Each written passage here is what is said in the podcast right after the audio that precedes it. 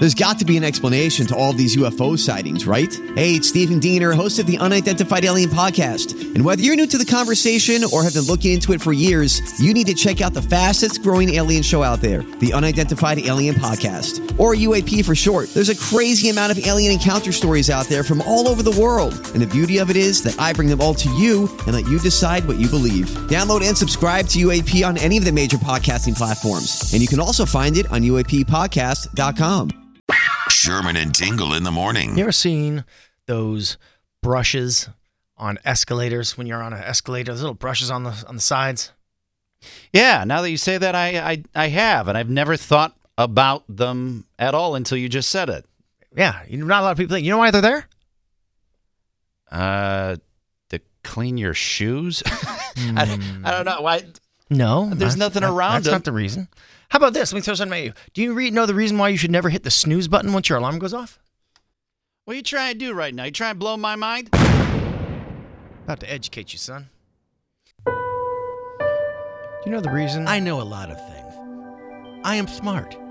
I am not a moron. Even though people think I am, I am not. Daily Education with Sherman and Tingle. Is that Jack Handey? Is that who that was? That was. Absolutely. All right, so we were talking about the reason why escalators have those little brushes at the bottom. You know what I mean? Those little brushes. I know exactly what you mean, but I've never thought about them until you brought it up. Okay, so they're there to keep things like your shoes and clothing from getting caught between the stairs, you know, in that little crease.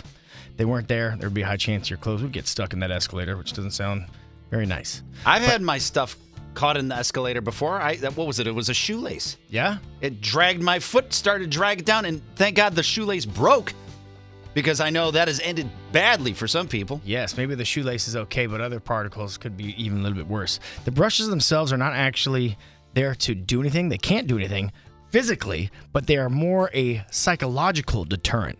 So what happens is why they're made is when a passenger feels a brush moving against their leg or clothing, they will instinctively move it away, preventing it from getting snagged in the escalator. It's a psychological game. I didn't know that. Just so you don't get that close to the edge. No, if you felt it, if you felt it, you you go. Yeah. You, you move away from it. That's it. That's all it is. And so people see them there, and they just stay within the boundaries. It's Pretty interesting. Well, now I'm just gonna buck the system. I'm just gonna have my leg just drag along it. I'll show you. I'll show you. I'll lose my legs and I'll know better. All right, now the other piece of daily education. There's a good scientific reason why you should never push the snooze button once your alarm has gone off. Have you ever done that before? Obviously, you have. Of course. Yeah, Did- everyone's done that. Did it today. Yeah, Not gonna lie, I woke up a little bit later today. Here is uh, change and motivation expert Mel Robbins talking about why you should never do this. When you hit the snooze button, you're awake. And as the alarm turns off, your brain then drifts back into sleep. When you drift back to sleep, your brain starts a sleep cycle. And sleep cycles take 75 to 90 minutes to complete. So when that alarm goes off again in nine minutes, and you're like, oh my God, like, have you ever noticed you're like in deep sleep when you drift back to sleep?